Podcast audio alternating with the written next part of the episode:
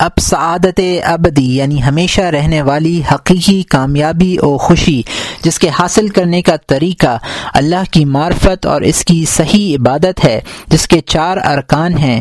ان چار ارکان کا پہلا رکن عبادات ہے، جس کی دسویں اور آخری حسل اصل، ترتیب اورات کے بارے میں ہے، اس کا آغاز کرتے ہیں۔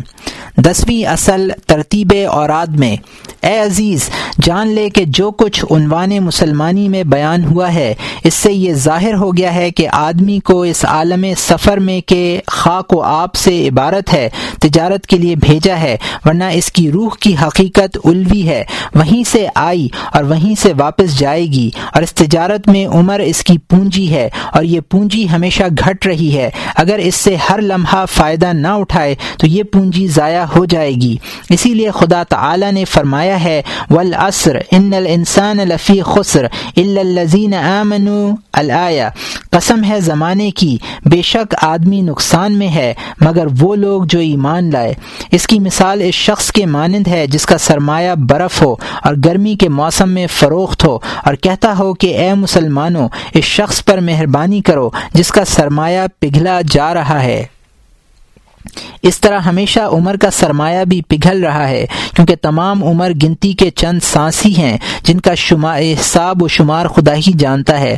تو جن تو جن لوگوں نے اس کام کا خطرہ اور انجام دیکھ لیا، وہ اپنے دلوں کی نگہبانی کرتے رہے، کیونکہ ہر سانس کو سعادت ابدی کے حصول کے لیے گوہر گوہر قابل سمجھتے۔ اور اس گوہر پر اس سے زیادہ تر مہربان تھے، جتنا کوئی زر و سیم کے سرمایہ پر مہربان ہو۔ اور یہ شفقت اس طرح تھی کہ دن رات کے اوقات کو انہوں نے نیکیوں پر تقسیم کیا ہوا تھا۔ ہر چیز کا ایک ایک وقت مقرر کر رکھا تھا۔ اس میں اوراد و وظائف جدا جدا ہوئے تھے تاکہ ان کا کوئی وقت بیکار نہ جائے، کیونکہ جانتے تھے کہ آخرت کی سعادت اس کو حاصل ہوگی جو دنیا سے اس حال میں جائے کہ خدا کی محبت و انس اس پر غالب ہو۔ اور یہ انس دوام ذکر و فکر کی موا... یہ انس دوام ذکر و فکر کی مداومت تخم سعادت ہے اور ترک دنیا اور ترک شہوات و معاشی اس لیے ہوتا ہے کہ آدمی ذکر و فکر کے لیے فراغت پائے اور ذکر دائمی کے دو طریقے ہیں۔ ایک تو یہ کہ ہمیشہ دل سے اللہ اللہ کا ورد کیا کرے، زبان سے نہیں۔ دوم یہ کہ دل سے بھی نہ کرے کہ دل کا ورد بھی نفس کی بات ہے، بلکہ اس طرح مشاہدے میں رہے، کبھی غافل نہ ہو۔ یہ بہت مشکل ہے کہ اپنے دل کو ہر وقت ایک حالت پر رکھنا ہر ایک کا کام نہیں اکثر لوگ اس سے عاجز ہیں۔ اس لیے مختلف اوراد مقرر کیے گئے ہیں۔ بعض تمام بدن سے متعلق ہیں، جیسے نماز، بعض زبان سے، جیسے قرآن مجید اور تسبیح پڑھنا۔ بعض دل سے، جیسے ذکر کرنا، کہ دل بھی مصروف رہے۔ اسی طرح ہر وقت نیا شغل رہے گا اور ایک حالت سے دوسری حالت کی طرف منتقل ہونا ایک تو خوشی کا باعث ہوتا ہے۔ اور اصل بات یہ ہے کہ آدمی اگر اپنے تمام اوقات آخرت کے کاموں میں نہ صرف کر سکے، تو اکثر اوقات تو صرف کرے۔ تاکہ نیکیوں کا پلہ بھاری ہو جائے۔ اگر آدھا وقت دنیا اور معاملات سے متمدع ہونے میں صرف کرے گا اور دوسرا نصف کار آخرت میں، تو اس بات کا ڈر ہے کہ وہ، کہ دوسرا پلہ جھک جائے، کیونکہ طبیعت اس چیز کی معاون اور مددگار ہوتی ہے جو مطابق تباہ ہے۔ اور دل کو دین کے کاموں میں لگانا طبیعت کے خلاف اور دینی کام میں خلوص مشکل ہے۔ اور جو کام بے خلوص ہو، وہ بے فائدہ ہے۔ تو اعمال کی کثرت چاہیے تاکہ ان میں سے کوئی ایک تو خلوص کے ساتھ ہو، لہٰذا اکثر وقت دین کے کاموں میں مصروف رہنا چاہیے اور دنیا کے کام اس کی طبیعت اور اس کی طبیعت میں کرنا چاہیے۔ اسی لیے خدا تعالی نے فرمایا ہے، ومن آنا اللہ فصب و اطراف نہاری کا تردا ترجمہ، اور رات کی کچھ گھڑیوں میں تسبیح کیا کر اور دن کے کناروں میں تاکہ تو راضی ہو۔ اور فرمایا وط قرسم رب کا بکرتوں و اصیل و من اللی فس جد لہ و سب لن طویل یا اور یاد کر نام اپنے رب کا صبح و شام، اور کچھ اس کی رات میں عبادت کر اور تسبیح کر اس کی کافی رات تک۔ اور فرمایا کانو قلیل من اللیلی ما یہ ترجمہ۔ سوتے تھے وہ لوگ، رات کا تھوڑا حصہ۔ ان سب آیات میں اس طرف اشارہ ہے کہ اکثر اوقات یاد الہی میں گزرنے چاہیے۔ اور یہ بات بغیر اس کے کہ آدمی دن رات کے وقت تقسیم کرے، میسر نہیں آ سکتی۔ اسی بنا پر تقسیم اوقات کا بیان بھی ضروری ہے۔ دن کے اورات کا بیان۔ اے عزیز، جان لے کہ دن کے پانچ اوراد میں پہلا ورد صبح سے طلوع آفتاب تک ہے۔ یہ ایسا مبارک اور افضل وقت سخت ہے کہ خدا تعالی نے اس کی قسم فرما دی، اس کی قسم فرمائی۔ اور ارشاد فرمایا وہ صبح ہی عزا تنفس قسم ہے صبح کی جب پھٹتی ہے۔ اور فرمایا کل اعوذ برب الفلق کہہ، تو اے محمد صلی اللہ علیہ وسلم، پناہ مانگتا ہوں میں صبح، رب صبح کے ساتھ۔ اور فرمایا فلقو الاسبہ پھاڑنے والا صبح کا۔ یہ سب آیات اس وقت کی عظمت و بزرگی میں وارد ہیں۔ چاہیے کہ انسان اس وقت اپنے تمام انفاس کی نگہبانی کرے۔ جب خواب سے بیدار ہو تو کہے الحمد للہ بعد ما اماتنا و علیہ النشور سب تعریف اس اللہ کے لیے ہے جس نے جگایا ہمیں مارنے کے بعد، اور اسی کی طرف ہے اٹھنا۔ آخر تک یہ دعا پڑھے اور کپڑے پہن کر ذکر و دعا میں مشغول ہو، کپڑے پہننے میں سطر عورت اور تعمیل حکم کی نیت کرے یا رعونت سے بچے، پھر پاخانے جائے اور بائیں پاؤں اندر رکھے۔ وہاں سے نکل کر جیسا اوپر بیان ہوا ہے، سب سب دعاؤں اور اسکار سمیت وضو اور مسواک کرے۔ پھر فجر کی نماز نماز سنت، گھر پڑھ کر مسجد میں جائے۔ اس لیے کہ رسول مقبول صلی اللہ علیہ وسلم ایسا کرتے تھے اور وہ دعا جو حضرت ابن عباس رضی اللہ تعالی عنہما نے روایت کی ہے۔ سنت کے بعد پڑھے وہ دعا کتاب بدایت الہدایہ میں مذکور ہے۔ دیکھ کر یاد کرتے۔ پھر سکون و وقار سے مسجد کو جائے اور دایاں پاؤں پہلے رکھے۔ اور مسجد میں داخل ہونے کی دعا پڑھے۔ اور پہلی صف کا قصد کرے۔ فجر کی سنت پڑھے۔ اگر گھر میں سنت پڑھ چکا ہے تو نماز تحیت المسجد پڑھے۔ جماعت کے انتظار میں بیٹھے۔ تسبیح اور استغفار میں مشغول ہو اور نماز فرض پڑھ کر طلوع آفتاب تک مسجد میں بیٹھا رہے کہ رسول اللہ صلی اللہ علیہ وآلہ وسلم نے فرمایا کہ طلوع آفتاب تک مسجد میں بیٹھنے کو چار غلام آزاد کرنے سے زیادہ پسند کرتا ہوں۔ طلوع آفتاب تک چار چیزوں، دعا، تسبیح اور استغفار، تلاوت قرآن اور تفکر میں مشغول رہے۔ نماز فرض کا سلام پھیر کر دعا شروع کرے اور کہے اللہ صلی علی محمد وعلى آل محمد وسلم اللهم انت السلام ومنك السلام وإليك يرجع السلام. حينا ربنا بالسلام وادخلنا دار السلام. تباركت يا ذو الجلال والإكرام اے اللہ، رحمت نازل فرما محمد صلی اللہ علیہ وآلہ وسلم اور آپ کی آل پاک پر۔ اے اللہ، تو سلام ہے، تجھی سے سلامتی ہے اور تیری ہی طرف سلامتی لوٹتی ہے۔ زندہ رکھ ہم کو سلامتی کے ساتھ اور داخل کر ہمیں جنت میں۔ برکت والا ہے تو، اے بزرگی اور عزت والے۔ پھر ادعیہ معصورہ پڑھنا شروع کرے، دعاؤں کی کتاب سے یاد کرے، جب دعاؤں سے فارغ ہو تو تسبیح و تحلیل میں مشغول ہو۔ ہر ایک کو سو بار یا ستر دفعہ یا دس مرتبہ کہے۔ جب دس ذکر دس بار ہوں گے تو سو مرتبہ ہو جائے گا۔ اس سے کم نہ چاہیے۔ ان دس ذکر کے فضائل میں بہت سی احادیث وارد ہیں۔ طوالت کے خیال سے ہم نے ان احادیث کا ذکر نہیں کیا۔ پہلا ذکر یہ ہے، لا الہ الا اللہ وحدہ لا شریک لہ لہ الملک و لہ الحمد، یحیی و یمیت وهو حی لا يموت بیدہ الخیر وهو على كل شیء قدیر۔ نہیں ہے کوئی معبود، مگر اللہ اکیلا ہے، وہ کوئی شریک نہیں ہے۔ اس کا، اسی کا، اسی کی بادشاہی ہے، اور اسی کے لیے تعریف ہے۔ زندہ کرتا اور مارتا ہے، وہ زندہ ہے، کبھی نہ مرے گا۔ اس کے ہاتھ میں نیکی ہے، اور وہ ہر چیز پر قادر ہے۔ دوسرا ذکر، لا الہ الا اللہ الملک الحق المبین۔ نہیں کوئی معبود مگر اللہ، بادشاہ حق ظاہر کرنے والا۔ تیسرا ذکر سبحان اللہ والحمد للہ ولا الہ الا اللہ واللہ اکبر، ولا حول ولا قوت الا باللہ العلی العظیم۔ پاک ہے اللہ، ہر حمد و ثناء اللہ ہی کے لیے ہے۔ اللہ کے سوا کوئی معبود نہیں۔ اللہ بڑا ہے، برائی سے بچنے اور نیکی کرنے کی قوت و طاقت نہیں۔ مگر اللہ کی توفیق سے جو بلند، جو جو بلند اور عظمت والا ہے۔ چوتھا ذکر سبحان اللہ و بحمدی سبحان اللہ العظیم و بحمدی پاک ہے اللہ تعالی اور وہی حمد کے لائق ہے۔ پاک ہے اللہ تعالی عظمت والا اور حمد و ثناء کے لائق۔ پانچواں ذکر سبوہن قدوسن ربنا و رب الملائکتی و روحی۔ ترجمہ، ہمارا اور ملائکہ کا رب اللہ تعالی پاک اور بہت پاک ہے۔ چھٹا چھٹا ذکر سبوہ قدوس ربنا و رب الملائکتی و روحی پاک ہے ہمارا رب اور ملائکہ اور روح کا رب۔ ساتواں ذکر، یا حیون یا قیوم برحمتک برحمتک استغیث۔ لا تکلنی الى نفسی طرفت عین و اسلح لی شان کلہ۔ شانی کلی۔ اے زندہ اور ہمیشہ قائم رہنے والے، تیری رحمت سے فریاد کرتا ہوں۔ نہ سپرد کر مجھ کو میرے نفس کے طرف، ذرا بھی اور اچھے کر تو میرے سب کام۔ آٹھواں ذکر الحم لا مانع لما اعطیت ولا معطی لما منعت ولا ينفع ذا الجد منك الجد۔ ترجمہ، اے اللہ، کوئی نہیں روکنے والا اسے جو تو نے عطا کیا اور کوئی نہیں عطا کرنے والا اسے جو تو روک دے۔ نہیں نفع دیتا دولت مند کو تیرے مقابلے میں اس کا مال۔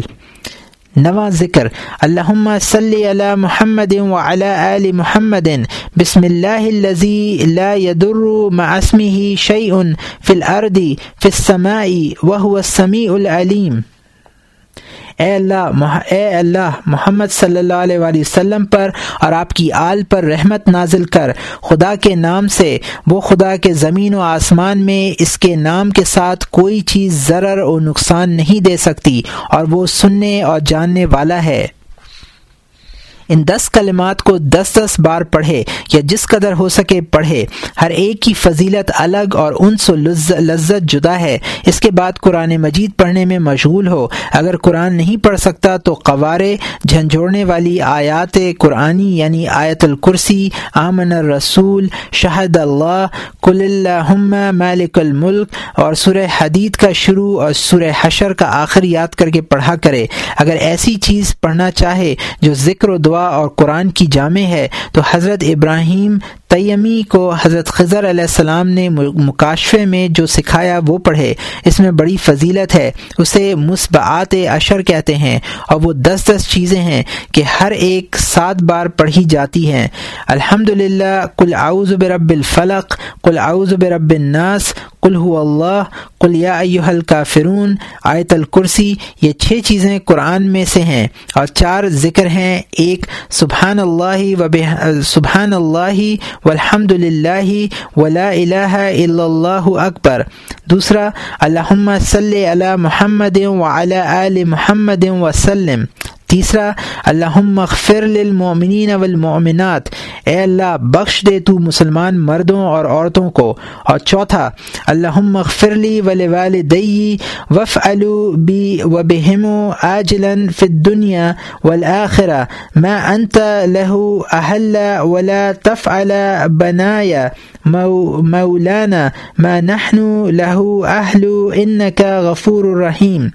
اے اللہ، بخش دے تو مجھے، مجھ کو اور میرے ماں باپ کو، اور کر تو میرے ساتھ اور ان کے ساتھ جلدی، اور دیر میں دنیا اور آخرت میں وہ امر جو تیری شان کے لائق ہے، اور نہ کر تو ہمارے ساتھ، اے ہمارے مالک، وہ امر جس کے وف الو بی و بہم و آجلن فت دنیا ولاخرہ میں انت لہو اہل ولا تف بنایا مولانا ما نحن له اہل ان کا غفور الرحیم اے اللہ، بخش دے تو مجھے، مجھ کو اور میرے ماں باپ کو اور کر تو میرے ساتھ اور ان کے ساتھ جلدی اور دیر میں دنیا اور آخرت میں وہ امر جو تیری شان کے لائق ہے اور نہ کر تو ہمارے ساتھ، اے ہمارے مالک، وہ امر جس کے ہم لائق ہیں۔ بے شک تو بخشنے والا، رحم کرنے والا ہے۔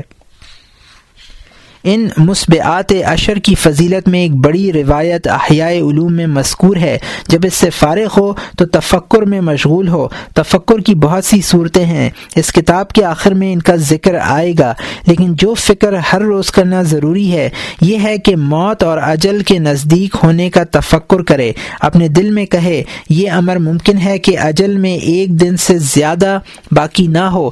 اس تفکر کا بڑا فائدہ ہے۔ اس لیے کہ مخلوق مخلوق دنیا کی طرف فقط درازی امید کی وجہ سے متوجہ ہے۔ اگر اس بات کا یقین کامل ہو جائے کہ ایک مہینے یا ایک برس میں مر جائیں گے، تو جس دنیاوی امر میں مشغول ہیں، اس سے دور بھاگیں گے۔ اور ایک دن میں بھی مر جانا ممکن ہے۔ بائیں ہما لوگ ایسے کاموں کی تدبیر میں مشغول ہیں جو دس برس تک کام آئیں گے۔ اسی لیے خدا تعالی نے فرمایا ہے، اولم ينظروا في ملكوت السماوات والارض وما خلق الله من شيء وان عصى ان يكون قد اقترب اجلهم ترجمہ، کیا نہیں دیکھتے سلطنتیں زمین و آسمان کی اور جو کچھ خدا نے پیدا کیا، کسی چیز سے اور شاید کہ ان کا وقت قریب آ گیا ہو؟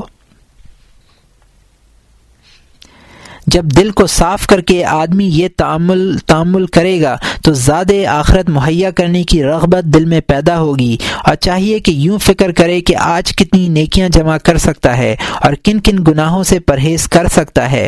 ایام گزشتہ میں کیا کیا کوتاہیاں سرزد ہو چکی ہیں، جن کا تدارک ضروری ہے۔ ان سب باتوں کے لیے تفکر و تدبیر کی ضرورت ہے۔ اگر کسی کو کشف حاصل ہو، تو ملکوت آسمان و زمین اور ان کے عجائبات دیکھے، بلکہ جلال و جمال الہی ملاحظہ کرے، یہ تفکر سب عبادات و تفکرات سے بہتر ہے، اس لیے کہ اس کی بدولت خدا تعالی کی عظمت دل پر غلبہ کرتی ہے، اور جب تک عظمت غالب نہ ہو، محبت کا غلبہ نہیں ہوتا، اور کمال محبت میں کمال سعادت ہے، لیکن ہر ایک کو یہ مقام نہیں حاصل ہوتا۔ تو اس کے عوض خاکی نعمتیں جو اس کی جو اس کے شامل حال ہیں، سوچے اور ان مصیبتوں کا تفکر کرے، جو اس جہان میں ہیں، اور ان سے وہ محفوظ ہے، مثلا بیماری، محتاجی وغیرہ، تاکہ سمجھے کہ مجھ پر شکر واجب ہے۔ شکر اس طرح ادا ہوگا کہ احکام بجا لائے، گناہوں سے دور رہے۔ الغرض ایک ساتھ ان افکار میں کہ صبح، طلوع صبح سے طلوع آفتاب تک آفتاب تک۔ فجر کی سنت اور فرض کے سوا اور کوئی نماز درست نہیں، اس کے بجائے ذکر فکر ہے۔ دوسرا ورد طلوع آفتاب سے وقت چاش تک ہے۔ اگر ممکن ہو تو جب تک آفتاب ایک نیزہ بلند ہو، مسجد میں ٹھہرے اور تسبیح میں مشغول رہے۔ جب وقت مقروح گزر جائے تو دو رکعت نماز پڑھے، پھر دن چڑھے، نماز چاشت افضل ہے۔ اس وقت چار یا چھ یا آٹھ رکعت نماز پڑھے کہ یہ سب منقول ہیں۔ یا جب آفتاب بلند ہو تو دو رکعت نماز پڑھ کر ان نیک کاموں میں جو خلق اللہ سے متعلق ہیں، مشغول ہو۔ جیسے بیمار پرسی کرنا، جنازے کے ساتھ جانا، مسلمانوں کے کام کرنا علماء کی محفل میں حاضر ہونا۔ تیسرا ورد، وقت چاش سے ظہر کی نماز تک ہے۔ یہ ورد لوگوں کے حالات کے مطابق مختلف ہے اور چار حالتوں سے خالی نہیں۔ پہلی حالت یہ ہے کہ آدمی تحصیل علم کی قدرت رکھتا ہو تو کوئی عبادت اس سے بہتر نہیں، بلکہ ایسے شخص کو لازم ہے کہ نماز فجر سے فارغ ہوتے ہی علم سیکھنے میں مشغول ہو۔ مگر ایسا علم پڑھے جو آخرت میں کام آئے۔ نافع آخرت وہ علوم ہیں جو رغبت دنیا کو ضعیف اور رغبت آخرت کو قوی کریں، علوم کے عیوب و آفتاب کو واضح کریں اور اخلاص کی طرف دعوت دیں۔ لیکن جو علوم مناظرے و مباحث اور غصے کا باعث ہوں، نیز تاریخ قصص کا علم جو آراستگی اور محض تقریر بازی سے متعلق ہے، دنیا کی حرص اور زیادہ کرتا ہے اور دل میں غرور و حسد کا تخم بوتا ہے۔ وہ نافع علم احیاء علوم دین، جواہر القرآن اور اس کتاب میں مذکور ہے۔ سب علوم اس سے پہلے اسے حاصل کرے۔ دوسری حالت یہ ہے کہ آدمی تحصیل علم کی قدرت نہیں رکھتا، لیکن ذکر، تسبیح، عبادت میں مشغول ہو سکتا ہے۔ تو یہ بھی عابدوں کا درجہ ہے اور یہ بڑا مقام ہے، خصوصاً جب ایسے ذکر میں مشغول ہو سکے جو دل پر غالب ہو اور اس میں گھر کرے اور اس کے ساتھ چمٹ جائے۔ تیسری حالت یہ ہے کہ ایسے کام میں جس سے لوگوں کے لیے راحت و آرام ہو، مشغول ہو، جیسے صوفیہ، فقہا اور فقراء کی خدمت کرنا، یہ نفل نمازوں سے افضل ہے۔ کہ یہ عبادت بھی ہے اور مسلمانوں کی راحت کا سامان بھی اور عبادت پر ان کی معاونت بھی اور ان حضرات کی دعا کی برکت میں بڑا اثر ہے۔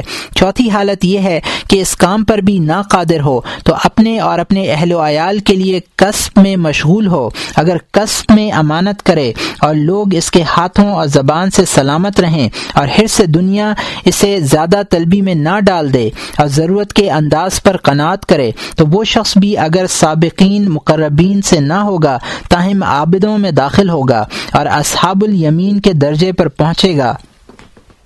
اور درجہ سلامت کو ہاتھ سے نہ جانے دینا کم ترین درجات سے ہے۔ جو شخص ان چار حالتوں میں سے کسی ایک حالت میں اپنے اوقات صرف نہ کرے گا، وہ تباہ حال اور شیطان کے تابعین میں سے ہے۔ چوتھا چوتھا دور وقت زوال سے نماز اثر تک ہے۔ وقت زوال سے پہلے کیلولہ کرنا چاہیے۔ اس لیے کہ کیلولہ رات کی نماز کے لیے ایسا ہے جیسے روزے کے لیے سحر کھانا۔ اگر رات کو عبادت گزار نہ ہو تو کیلولہ مکرو ہے، کیونکہ زیادہ سونا مکرو ہے۔ جب کیلولہ سے بیدار ہو تو چاہیے کہ وقت سے پہلے تہارت کرے۔ اور یہ کوشش کرنا چاہیے کہ مسجد میں پہنچ کر آزان سنے اور نماز تحیت المسجد پڑھے اور مؤذن کو جواب دے اور فرض سے پہلے چار رکعت نماز پڑھے اور لمبی کر کے پڑھے۔ رسول مقبول صلی اللہ علیہ وسلم پر چار رکعت لمبی نماز پڑھتے اور فرماتے کہ اس وقت آسمان کے دروازے کھول دیے جاتے ہیں۔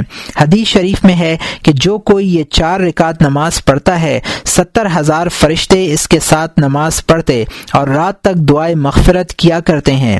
پھر امام کے ساتھ فرض اور دو رکعت سنت پڑھے۔ پھر اثر کی نماز تک علم سکھانے یا مسلمانوں کی مدد کرنے یا ذکر تلاوت قرآن یا سب یا بقدر حاجت، حلال کمائی کرنے کے سوا اور کسی دنیاوی کام میں مشغول نہ ہو۔ پانچواں ورد اثر کی نماز سے غروب آفتاب تک ہے۔ چاہیے کہ اثر کی نماز سے پہلے مسجد میں آئے، چار رکعت نماز پڑھے۔